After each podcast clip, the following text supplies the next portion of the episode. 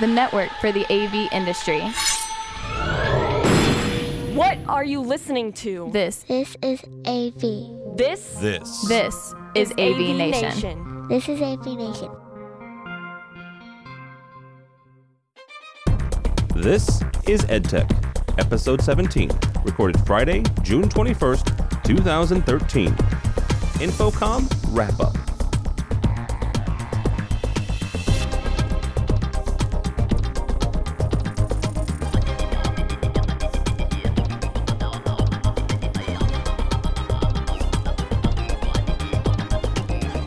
This is EdTech, the monthly podcast put onto you by the fine folks at AVNation about the education industry in the world of AV. My name is Tim Albright. I'm your host because nobody else showed up. Uh, with us this week, this month, as always. Uh, that laugh there is from the sunny shores of California. His name is Greg Brown, and he works at, well, work is a strong word. He is employed by the University of California, Los Angeles. How are you, sir? That's still getting checks. Hey. So and they you know, and they don't bounce. Right. Not yeah. d- despite our the best efforts of some of the folks in Sacramento some days. Hey, brother, I work for the state of Illinois, so I'm, I'm right there with you. Uh, Somebody who doesn't work, but for the state of Illinois at least. Uh, his name is Matthew Silverman. He works for George Mason University. Welcome, sir. How's it going, Tim? Good. And last but not least, the only person who does not have jet lag among the four of us, his name is Scott Tiner, and he works for Bates College in great, the great state of Maine. How are you, sir? I'm doing great. Uh, we'll, we'll explain that in a second. Uh, so, InfoComm 2013 was last week, and as I just mentioned as in my introduction to Mr. Tiner, he's the one that does not have jet lag because he was unable to make it. So, this edition is going to be kind of interesting uh, from that aspect because I want to get Scott's uh, take. And actually, Scott wrote a blog post for uh, for Rave Pubs based on attending quote unquote InfoComm 2013 remotely. Uh, we'll get to that in a second. Uh, but guys, uh, both Greg and, and Matt, you you two were there. Um, Matt, we'll start with you. What was maybe one or two things, uh, either product wise or, or, or networking wise or even class wise, that was your one or two favorite things from last week? Well, one of the things that I loved is I, I, I really think I saw even more uh, technology managers at the show this year than I have in previous years. Uh, one of the interesting things I started seeing is we have a new type of technology manager. It's not just the geeks anymore. Um, a lot of people I talk to are in positions where they're specifying systems and are trying to figure out how to write good technical specs. Now, they're not necessarily looking to get under the hood, but this is a really interesting uh, segment of, I guess, uh, of our group that's emerging. And had a lot of real good conversations, a lot of people who are very interested in putting together documentation and things like that. So I'll, I'll tell you the educational sessions I was involved in was absolutely fantastic. Um, as far as the floor, uh, it was a good floor. Actually, the energy level was fantastic on the floor, and it's been a little off. And past couple years, it was definitely coming back last year. Uh, but uh, saw some good product. Um, you know, saw a lot of good incremental things. Nothing so much that blew me away, but a lot of a lot of good stuff, and a lot of people who I think are starting to move in the right direction. Well, and, and to, to speak to your, your point about the, the energy level, first of all, let's let's mention the fact kudos to InfoComm and Jason McGraw and everybody that does it and puts it on. It was the biggest one ever, which is And it was in Orlando. and it was in Orlando. I was going to say, which True is for significant. Orlando, yeah. Yeah. That's- usually Vegas is the big show. Usually, yeah, you know, they, they they expect almost a little bit of of, of uh, drop off between the Vegas and Orlando show, and they were hoping for uh, talking to to some of the uh, InfoComm folks on Thursday. They were hoping for the quote unquote biggest East Coast show they'd ever done. Uh, and come four o'clock, four or five o'clock um, East Coast time uh, on Friday, they released the numbers, and it was the biggest one ever. I had I uh, always one- thought Go. InfoComm was like the Olympics, where they always announced it, the you know the best Olympics ever. I thought InfoComm was always the biggest one ever. No, they, they've been pretty. They've been pretty honest when it comes to the numbers. I mean, last year, last year it was a slight uh, increase, but the two or three years previous, I mean, yes, honestly, because of the economy and, and the dip the economy took, the dip, the recession we had, uh, it, it had dropped off significantly uh, since about 07, 08.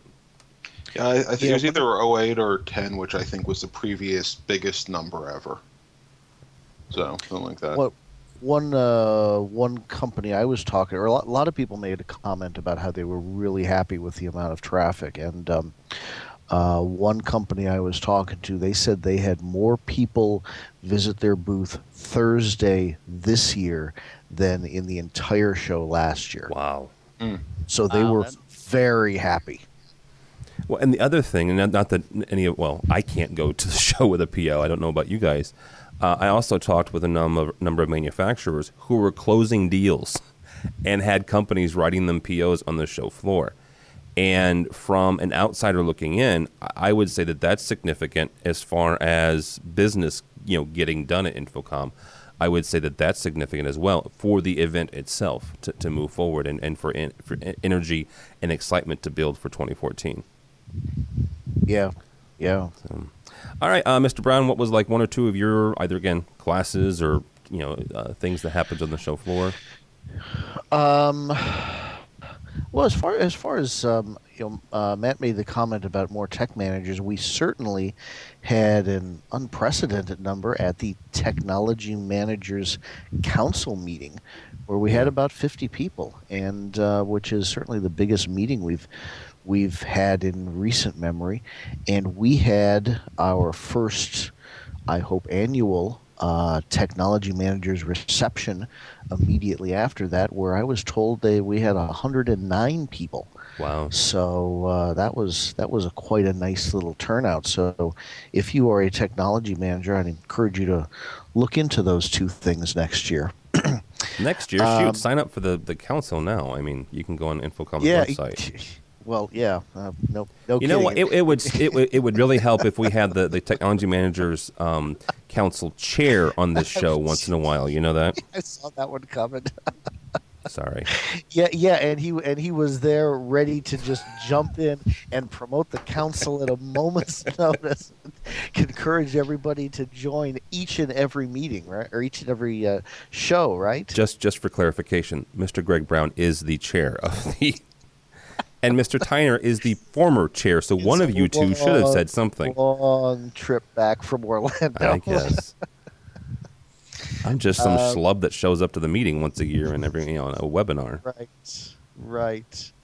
Um, and let's see. And what was the other question? Uh, products, stuff on the show floor. Products. Uh, let's see couple of the interesting things I saw, I, I, I would love to get a hold of one and, and, and see how it actually works, but I like this new ceiling mounted microphone array by ClearOne. Hmm. It looks kind of about the size of it's about a like a one third cut of a two by two tile. So it's like two feet wide, maybe about eight inches wide.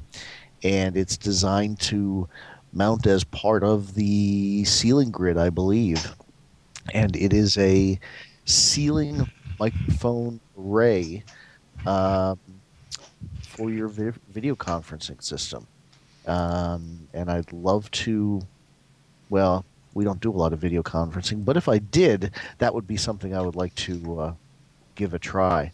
I also like this really um, uh, slick thing uh, FSR has got where it is basically it's an HDMI cable and it's a little adapter about the size of the the molded section on a regular HDMI cable. You've got two of those, but what plugs into that is basically a very rugged, small fiber cable.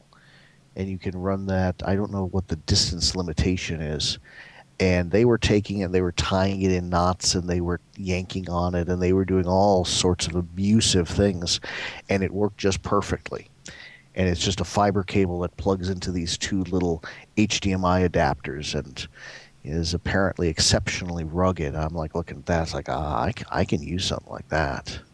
You know that that was actually one of the interesting things. You just mentioned those two products. Uh, a lot of people were getting into new product lines. Yeah. Um, yeah. Mm-hmm. And mm-hmm. actually, in my opinion, doing a pretty good job. I, I, remember seeing that FSR product. That's nice. I think it was like 300, 330 feet, give or take, on on that cable. Um, right. You know, ceiling mics definitely seem to be one of the uh, new fads this year because ClearOne got into them, um, Biamp I think got into them, Vadio got into them.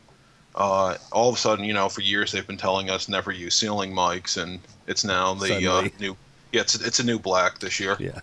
I, I, I would love to try them. I'm still, uh, yeah, I'm still suspicious because yeah, like the second thing you learn after you know righty tighty lefty loosey is is you know don't use a ceiling mic Mm-mm. or what is it black to black and red plus minus sort of thing. It's it's never use ceiling mic. So Yeah. yeah, love to get some some experience with one of those things, but um, with some of those products and all the collaboration stuff. Everybody had a, had some sort of collaboration uh, hardware from uh, the big guys, Crestron and AMX had a whole bunch of collaboration stuff. To Kramer had new collaboration stuff. Uh, AMX, or I'm sorry, um, FSR had some collaboration stuff. AMX Audio did too. Yeah, well, yeah, I, I already mentioned them. Uh, Well, and, and here's the thing: if I heard the if I heard the word huddle Audio one more time, I was going to just go nuts or something. yeah, Everybody had yeah, a huddle room. a huddle something Yes. or other. And also, we can't forget to mention that, you know, now thanks to the folks over at uh, KRA, we we all can honestly say, "Hey, baby, you want to see my anaconda?" Oh, it. with their uh, their Did their you see the, did, Anakonda. did you see the Anakonda? I, s- I saw the Anakonda and and apparently the the the level of jokes being made uh, there in the booth went steadily downhill as the show progressed Oh, I'm sure. The the Anakonda is um, is basically a six foot long flexible speaker, hmm and it looks kind of like a it, it looks like that um, that mesh stuff that we wrap around cables Yep. to keep them from getting messed up. Uh, except it's it's not a slit wraparound sort of thing. It's a it's one continuous long piece about the about the size of a radiator hose, and it's what six feet long or two Mhm. meters or something About like meters, that. and you can you can hook I think 16 or 18 of them, of them up together. Yeah, it's got a it's got a little metal box with a uh, a Speakon connector on the Mm-hmm. end, and and the thing is not you, you, you can't like tie it in a knot. Yes, but you can. Did they tie it or The, the only reason I know it is is a buddy of mine, my, my good friend Michael Drainer, works for Sennheiser, were and you able to tie it that tightly? I, ti- I I will put a link to my blog post about this like two months ago. I tied the sucker in a knot, like That sounds literally. painful. Jeez. if it lasts more than four hours, okay. Why do we always go sophomoric on this show? I don't know. Because there's three guys. I don't know. I, And, and, I think, and we work in higher ed, so and we you work in higher ed, yeah. Uh, can I say I, I am very disappointed in both of you. Neither of you mentioned the first annual Technology Managers Symposium on Super Tuesday. Maybe because both of you taught on it. No. this was the second. It was the second? Second, yeah. Oh, the second annual then. Sorry, it was the first one I was at. It was very nice. It was very well done. Which, which the Technology Managers Council helped to coordinate, Yeah, and we'll do again next year. yeah, it was very And, nice. uh, Very well so, attended. yeah. Very we well- were with with the exception of the um, the tech trends which is huge. which is just just yeah which gets like you know what 300 400 people uh, the technology manager symposium was the largest super tuesday class with 96 i think it was really. I thought it was over 100. Yeah, we, we broke 100 on that one. Yeah.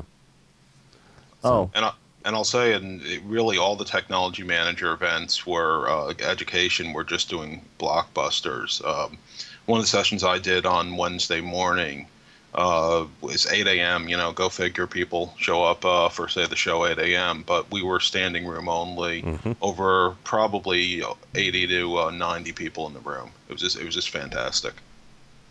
Yeah, yeah, it was it was very well done, and and the the networking that was happened there, um, I was I was honored enough to to MC it, which just meant that I got to introduce people like Matt and Greg and Melissa Dillman from from Kramer. Um, but the the diverseness in the room, I just I did a quick survey wh- when I went up there, and I'm like, you know, who works in education? We had education, we had government, we had uh, corporate, Uh, we had healthcare. It was very it was a very well represented uh, cross section of, of everybody in the industry that is actual you know honest to goodness tech manager. So I thought that was kind of cool. Actually, one of the interesting things I saw in a lot of my sessions, we had a lot of integrator crossover as well. Oh, really? That they're yes, that we're seeing interested. I don't think I saw a single consultant at any of them, but we, we definitely had some integrator crossover. I think there was a secret rule yeah. at InfoComm not to let them in the show floor this year. Sorry, that was totally rude. Um, it's about it's about time some of the integrators learned something anyway. Jeez, you guys are just mean. It's Friday. Be happy. uh, Mr. Tiner, you were not able to join us because if you had, then you would have been one of the guys that was because you're smart enough and, and doggone it, people like you. Um, but you did write a very nice piece, and I, I actually liked this because um, you uh, you turned me on to something, the ClearOne, that I didn't realize. I actually I, had glossed over it, and I had to go back to it. Um, but you wrote a piece for for Rave Pubs talking about attending InfoComm remotely. So, remotely, what was one or two of your favorite things? Well, I think, you know, I, I did, like I said, so I'm, I'm reliant on the press, I'm reliant on press releases. Um, and we talked in our last show about what we what we were going to be looking for, mm-hmm. and so I don't know if if what I saw was because I was looking for it or because it is some of the trends. But I think that you know one of the things I wrote about there was, for me, it's very clear that um, video conferencing, uh, more web based as opposed to hardware based, uh, more wherever you happen to be, um, is is a real trend. So whether it's, um, I'm trying to think whether it was uh, it, was Daylight um, had a um, video conferencing tool. ClearOne had some.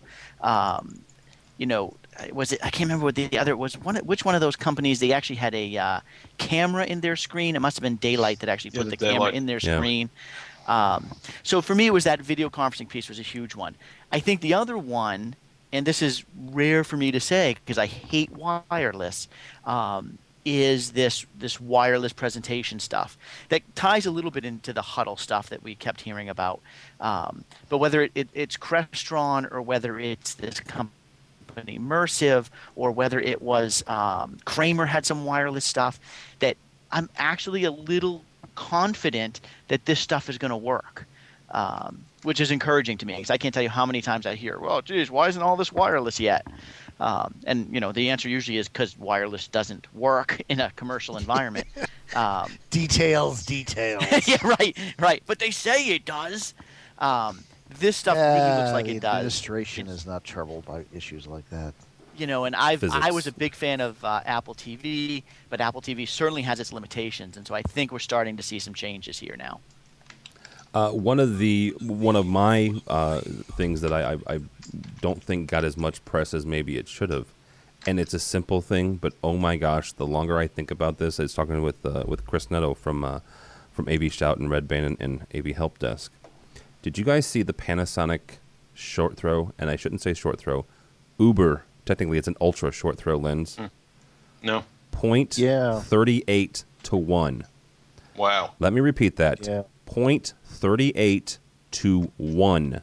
Now, if you are somewhat of a projector aficionado, you know typically 0.8 to 1 is, is roughly the shortest short throw. You can get some people have gotten down to 0.6. 0.38 to 1. That means you can get a 100 inch image from 6 inches back. And it's detachable. Mm. So it's not like this weird looking, you know, and nothing against the, the, the short throw projectors. Thank God they came out with them when they did. But now you've got an honest to goodness, you can get whatever lumens projector short throw you want and come back a foot, you know, and holy crap, you know uh, yeah, I was I was very impressed with it. And the more I think about it, I'm like, this right here it should have been one of the one of the show uh, show favorites from people because you know what I, I, get it, it's a lens, but holy cow, is that is that remarkable? Hmm. So. Uh, the other thing for me, and this is kind of weird, I don't, I, I, don't, I actually talked with with Sean Robinson from AMX, uh, and he and I had a very nice, candid conversation. I don't use AMX on my on my campus, um, and that's one of the things I told him. I said, "Look, you know, I don't, I don't know anything about it, um, but one of their products really, really struck me as being so geared toward higher ed and so geared to, to corporate, and that's the Enzo, E N Z O. Um, did either of you see this? I didn't. I, I saw some lit on it, but I didn't have a chance to see a demo. It's okay. So it, it's a box that is a presentation box. Is the best way I, I can I can describe it. Uh, you can do you can grab stuff from the cloud. You can grab stuff from your flash drive. You can grab it uh, from Dropbox and integrate it all together. Uh, once you're done with the presentation, if you want to share it, you can do a QR code or a um, mm. a uh, direct link, so the students can you know write down the link and go afterwards and, and, and grab the grab the presentation, less than $2,000. So not only was it the functionality, but it was also the fact that this thing is less than two grand, which in, in, in my world, uh, you're looking at, at cascades for PCs, and I know I can go to the IT guys and go, all right, you know what? You're already spending fifteen hundred. You know, give me you know three or four hundred bucks more, and, and I can get you something that's not going to take up as much space, not going to suck up as much energy, and not going to create as much heat as that tower you're getting ready to put in. So those were my two holy cow. I mean, yeah, obviously you've got the one wire stuff with with the HDBaseT and the AVB. Uh, they actually at the HDBaseT pavilion they had uh, a Samsung prototype that had power and um, audio and video going over one single piece of HDBaseT, which was it was cool. It was interesting. Uh, very thin, you know, running the power over over you know that single piece of category cable was was cool. Um, you guys mentioned the Muse, which was which was again a, a one wire solution, their own proprietary, right? It wasn't. Um, yeah, that was Altinex's yeah. uh, proprietary. Actually, right. I thought that was one of the uh, best both booths and products of the show. Yeah, they brought one uh, thing. yeah, and it, it was great. It, you know, and I mean, I, have used a lot of their boxes and things like that from time to time, but it it was great. You walk in, you knew exactly what you were looking at. They showed it to you, and 150 watts over a single cat, uh, six HDMI plus I think IR and RS232. Yep. Up to 330 feet. And was that shielded, yeah, Matt, or is that unshielded? I believe I believe that's cat just vanilla cat six, which I believe is shielded. Okay. So. And they, they gave gave me one of the best lines of the show. I was giving them a hard time because I, I, I know some folks there, and um, because they're a local company, and um, they they actually were showing the same product last year. It's just that it's shipping now, and mm. they told me, well, what they had last year was pre-technology. oh, jeez, nice. We got so, this from the future. Yeah, it was it was pre-technology last year, and now it's actually shipping. Well, but they did show you know they show exactly the same product last year. Can I, can I say something to that real but quick? But it is a great product. It, it, it's a neat product, and, and to that end, um, I, I want to say it was somebody that was on the AV Week. Um, holy cow! Two hour sympo- you know special we did. Um, that was like almost a theme. It was an underlying unofficial theme this year. Ninety, I'm going to say ninety percent of the stuff that I saw was shipping. And I think that's significant, not just for a trade show in general. I've, I've we've been doing AV Week for two years now, and that was my very first episode. That was one of my biggest gripes is the fact that you got all this vaporware on the show floor. All, most of the stuff that I saw on the show floor was shipping, and I think that is also significant. Didn't we get tired of that? I mean, yes. we all ranting about that like two or three years ago? Mm-hmm. And I mean, and and and I think you're right. I think everybody's kind of learned that lesson. Plus, I think one of the biggest offenders in that whole area is doesn't show up at the show anymore. But Microsoft typically it, ships things. right, right. Good. I, so Good answer, I'm, Tim, and let, I'm curious to know what do you, what is that? Right what does that say about the, the industry? You know, one of the things I was thinking about when you said what what was the big showstopper at InfoComm? It is is the industry beyond these big showstoppers and more into now just showing good working advancing product. You know what's what what really could be a showstopper today? And you know because i thought the same thing you know crestron AirMedia for example. I was like oh cool you know next march i'll get it I'll t- i get to take a look at it. It they're not shipping yet but they claim august 1st yeah. yeah. And so i was like wow that's that's shocking um, but is that what does that say about the industry? Is it are they you know developing product faster? Are they putting it out as soon as they get it? They're not holding on till it till June.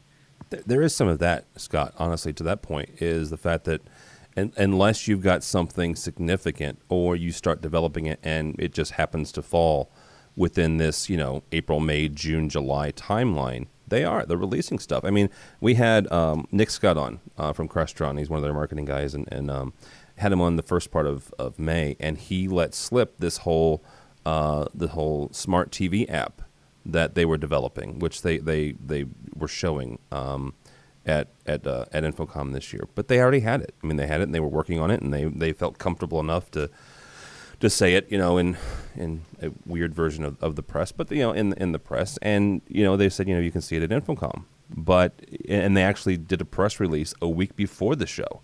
Mm-hmm. Um, and so, yeah, I think you're right. The guys that they're just developing things faster. I, I, I don't want to be, you know, I don't, I don't want to be the the patent, uh, the head of the patent office, you know, in early 1900s that say, you know, nothing can shock us, that everything's been invented. I think when it shocks us, it'll be one of those things where, holy cow, I never thought of this, or I never thought this would ever exist, type thing. Well, I mean, I, I think what we're seeing is maturity in the industry. I mean, and, and that's technology maturity. I mean, you know, think about it if you used to go to a networking trade show and, um, you know, going from, uh, you know, something like uh, Cat 3 to Cat 5 was huge. But then all of a sudden it started being incremental change. And I think after we made the big jump to digital, you know, we're, we're in that incremental change. I mean, the next complete architecture change we may have is AVB and we know it's coming. Mm-hmm. You know, it's I don't think it's going to be like HDMI, which kind of you know hit us upside the back of the head. Um, but it would take you know a radical change in technology. I mean, it'd have to be something like holography or something like that, where all of a sudden we have to fundamentally change what we're doing. And I, I just I, I don't know if we have. It's not that nothing's left to be invented, but I'm not sure how many of those groundbreaking shifts we have coming, or if it's going to keep the pace that it was, particularly in the you know 2000s. I, I well, also... you know that right. That's one of the things I was thinking when I when I heard this is, I, as I looked around at the product, it seemed to me like exactly what you said, Matt. That a lot of the product yeah. has matured, and that now the but now the uh, manufacturers are really listening to what people need, mm-hmm. yeah. and and really kind of adapting their product to what to what people need.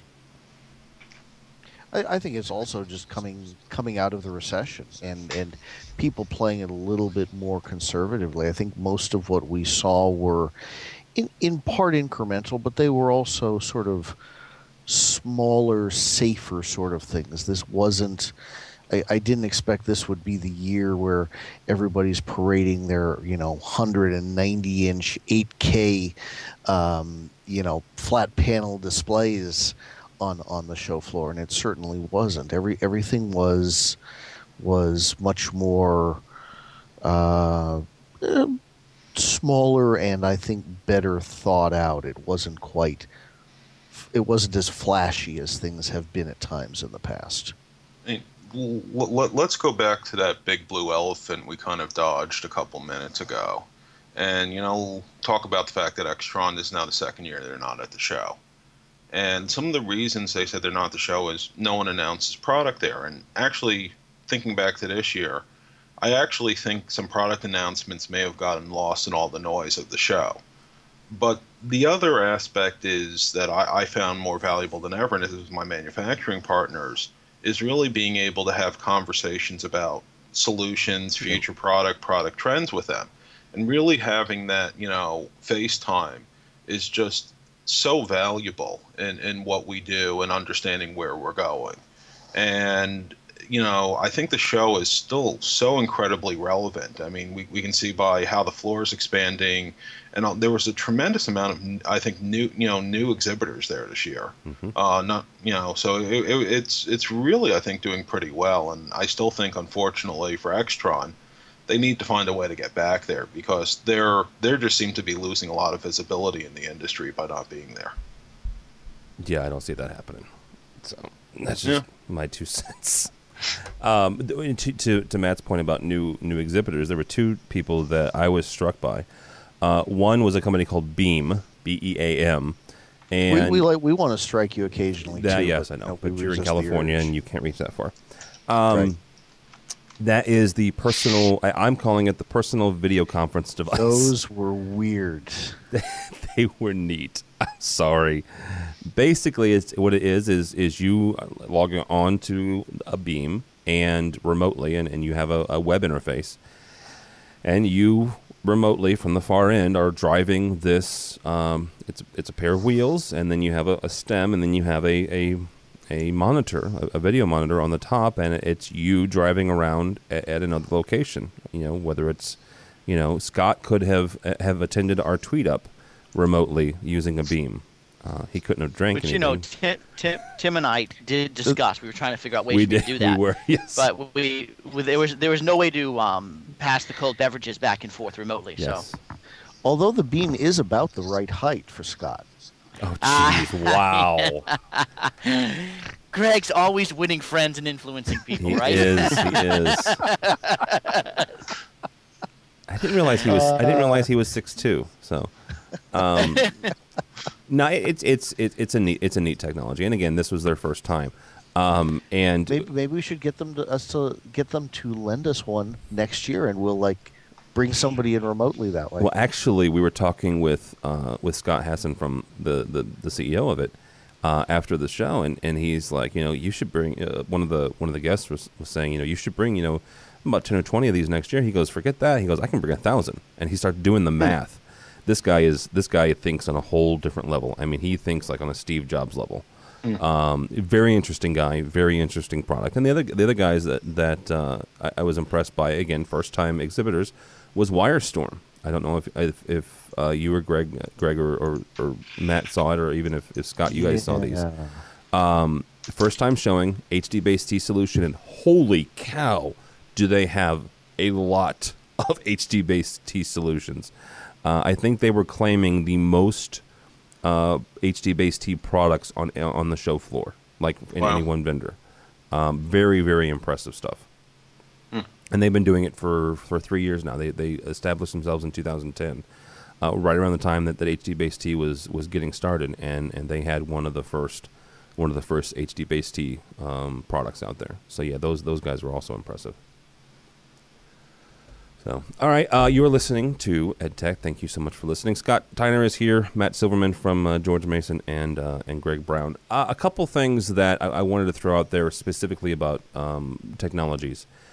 One was an interesting battle that I was not prepared for, uh, and that is color brightness. Um, uh, it, did anyone see the color brightness at Epson's booth? No one I saw the is, color brightness. This is this is where we cue Matt up to talk about standards. I think. Yes. Yeah. the color brightness. Now, understand, Epson is thoroughly, wholly involved in in um, uh, three LCD technology. And as, they, they, are they are three LCD yeah. effectively. Now now as a full disclaimer, uh, the college that I work for, we are almost we're like ninety five percent standardized on Epson products. That being said, I th- thought this was a bit stretched for them. um, basically, and I'm I'm going to say basically, and then I'm going to turn it over to Mr. Standards. Um, basically, what they were saying was because DLP, single chip DLP, has to turn off colors to turn them on. That if you compare the red, green, and blue quote unquote brightness to a 3 LCD, which doesn't have to turn off um, the the colors, that the effective lumens level is a third. So if you have a 3000 lumens DLP, you're in effect only getting a thousand lumens, and in, in the color brightness for the 3 LCD, you're getting the full 3000. Um, the uh, DLP response to that, the only one I got was was from uh, BenQ. They said, "Well, that's just silly because we have like five million colors." So, um, Mr. Standards. Uh, wow. Well, I'm gonna have to be a little sheepish here because I actually didn't spend much time at their booth since I have a great local rep, and I was just gonna follow up with him after the show. Um, I'm not actually aware of a standard for color brightness. Uh, that doesn't mean there shouldn't be one. Uh, you know, that you are comparing a little bit of apples and oranges with different projector technology, but you, you have to set up your performance requirements. I mean, the, the, this almost sounds like someone in marketing realized we have something which we can legally say and threw it out there. So I'm trying to figure out exactly where they're going with this one.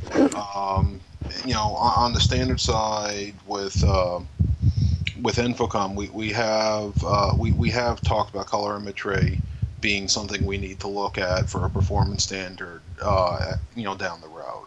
We don't have a time frame on it, so it's definitely there.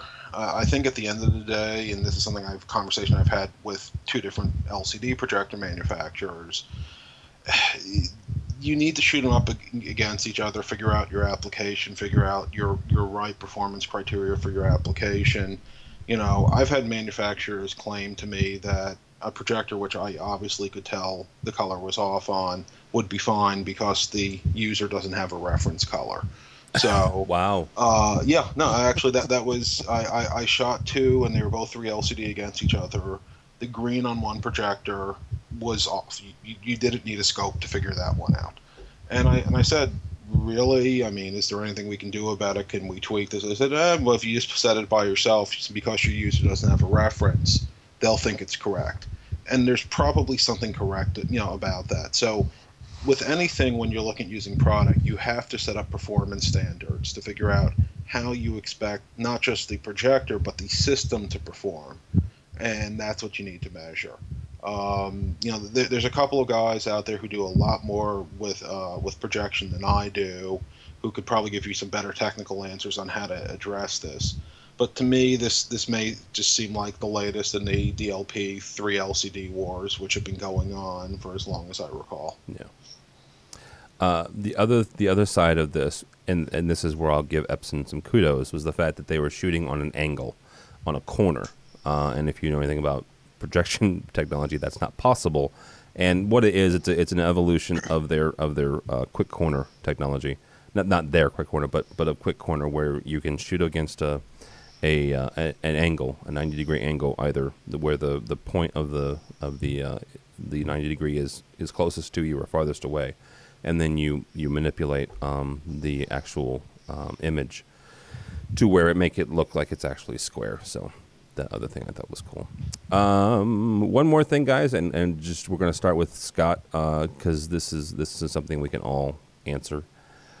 One thing that was was prevalent, I would say, uh, at InfoComm this year was 4K, and the the question is is not is it here or is it applicable to us?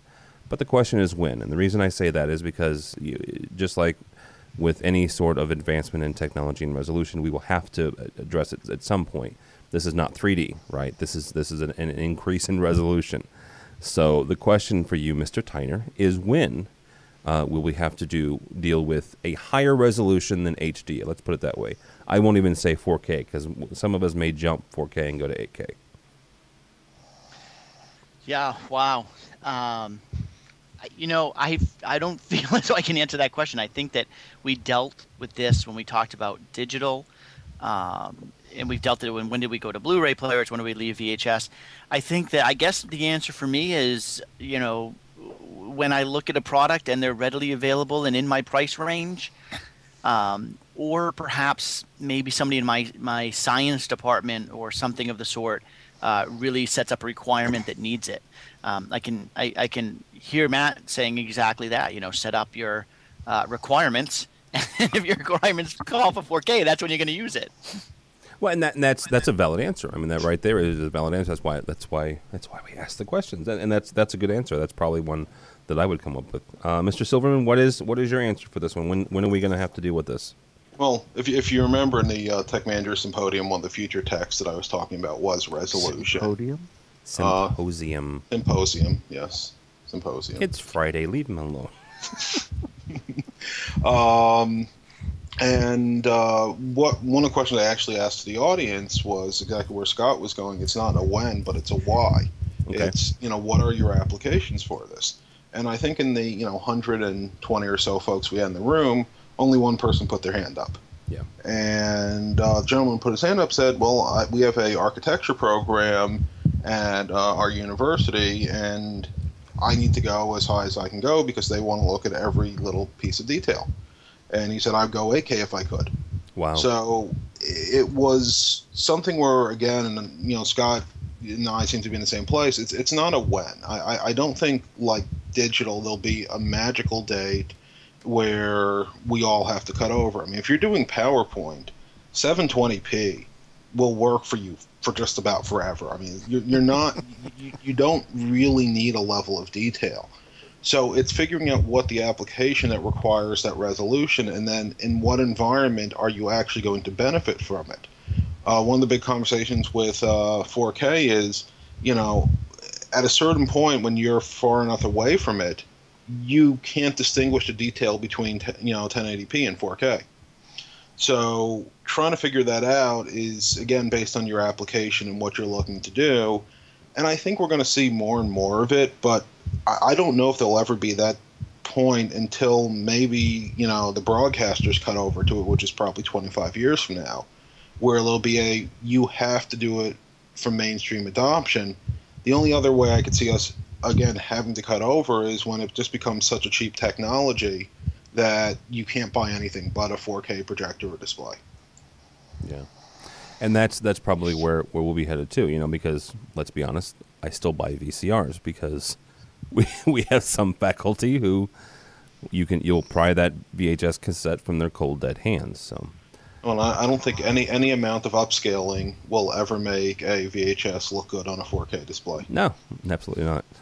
Well, come on, don't you guys must have some of these integrators who came in years ago and they took your um, composite video um, out of your VCR, upscaled it to S video, and sent it to your projector. I mean that that really increased the quality.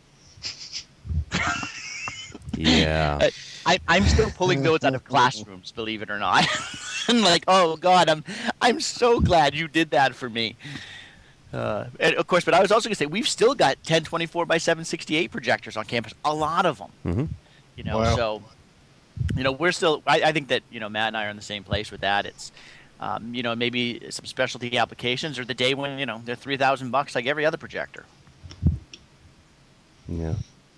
I, I think it'll. It, I think it's gonna be somewhere on the order of like five or six years down the road because we are all, relatively speaking, collectively in the middle of our switchover to, to HD basically. You know, some of us a little bit ahead, ahead, some of us a little behind of that, and we're, we're just not there for 4K yet. So I think the next time we're around for a major system refresh, five, five, six years down the road, that's when it's going to become a much bigger thing in higher ed. Uh, because I think by that time the the resi and the you know just, just uh, television and uh, the entertainment industry, the the source material will have matured enough such that you know once we hit that point in our cycle, people are going to start looking at it a lot closer. I think. Kind of like with the digital stuff. Once they start bringing this, bringing in 4K and going, why doesn't this look as good? Exactly. Yeah. Exactly. Very good. All right, gentlemen, that's going to do it for this month. Uh, with us, had that gentleman right there has been uh, uh, Greg Brown from UCLA. How can people find you, sir? Has been. I I, I still, still, are. I think. You still are. you know what? It's, Last it's, I I'm one week removed from InfoComm, and I'm still. Yeah. Who are you, and, And- and where can people find you? And, and you're still fatigued and lethargic. oh yes, right? I'm still fatigued and lethargic. Uh, best place is LinkedIn, and also uh, uh, now that I now that I'm I'm done with my my presentation there at InfoComm and worrying about it, I would like to get back to doing some blogging there on InfoComm's All Voices blog. So uh, should have some more material on there soon. Very good. Uh, also, Mr. Scott Tiner, he is from uh, Bates College, but also is a blogger for, for Rave Pubs. Where can people find you? Yes, you can find me either uh, at, at Rave Pubs or my blogs or my column. You can find me on uh, LinkedIn and Twitter. I'm trying to keep up with my tweets and follow everybody as they attended InfoComm, and that's where you can find me. Very good. Uh, and last but not least, Mr. Standards. And the reason we call him that is because he is the chair of the Standards Committee uh, for InfoComm, but he also works for George Mason University.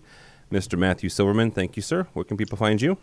Uh, LinkedIn is the best place to find me. And speaking on that standards note, just to let everyone know, the Audiovisual Systems Performance Verification Standard has now gone out to public review. So you can now find that if you go to infocomm slash standards, there'll be a link to uh, download the draft standards. You can take a look and comment on it. Very good infocomm.org slash standards. Very good. Thank you, sir.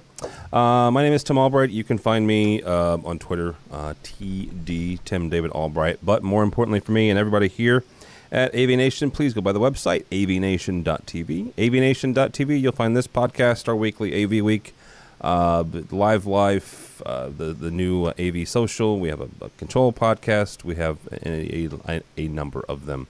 Uh, here, sometime here in the next month, we're going to start a, uh, a couple projector ones. And there is a rumor that the guys over at Red Band, uh, the AV Shout, uh, hijacked some of my equipment last week at uh, InfoComm, and they produced a podcast as well. So I have yet to hear that, so we'll see how that turns out for them.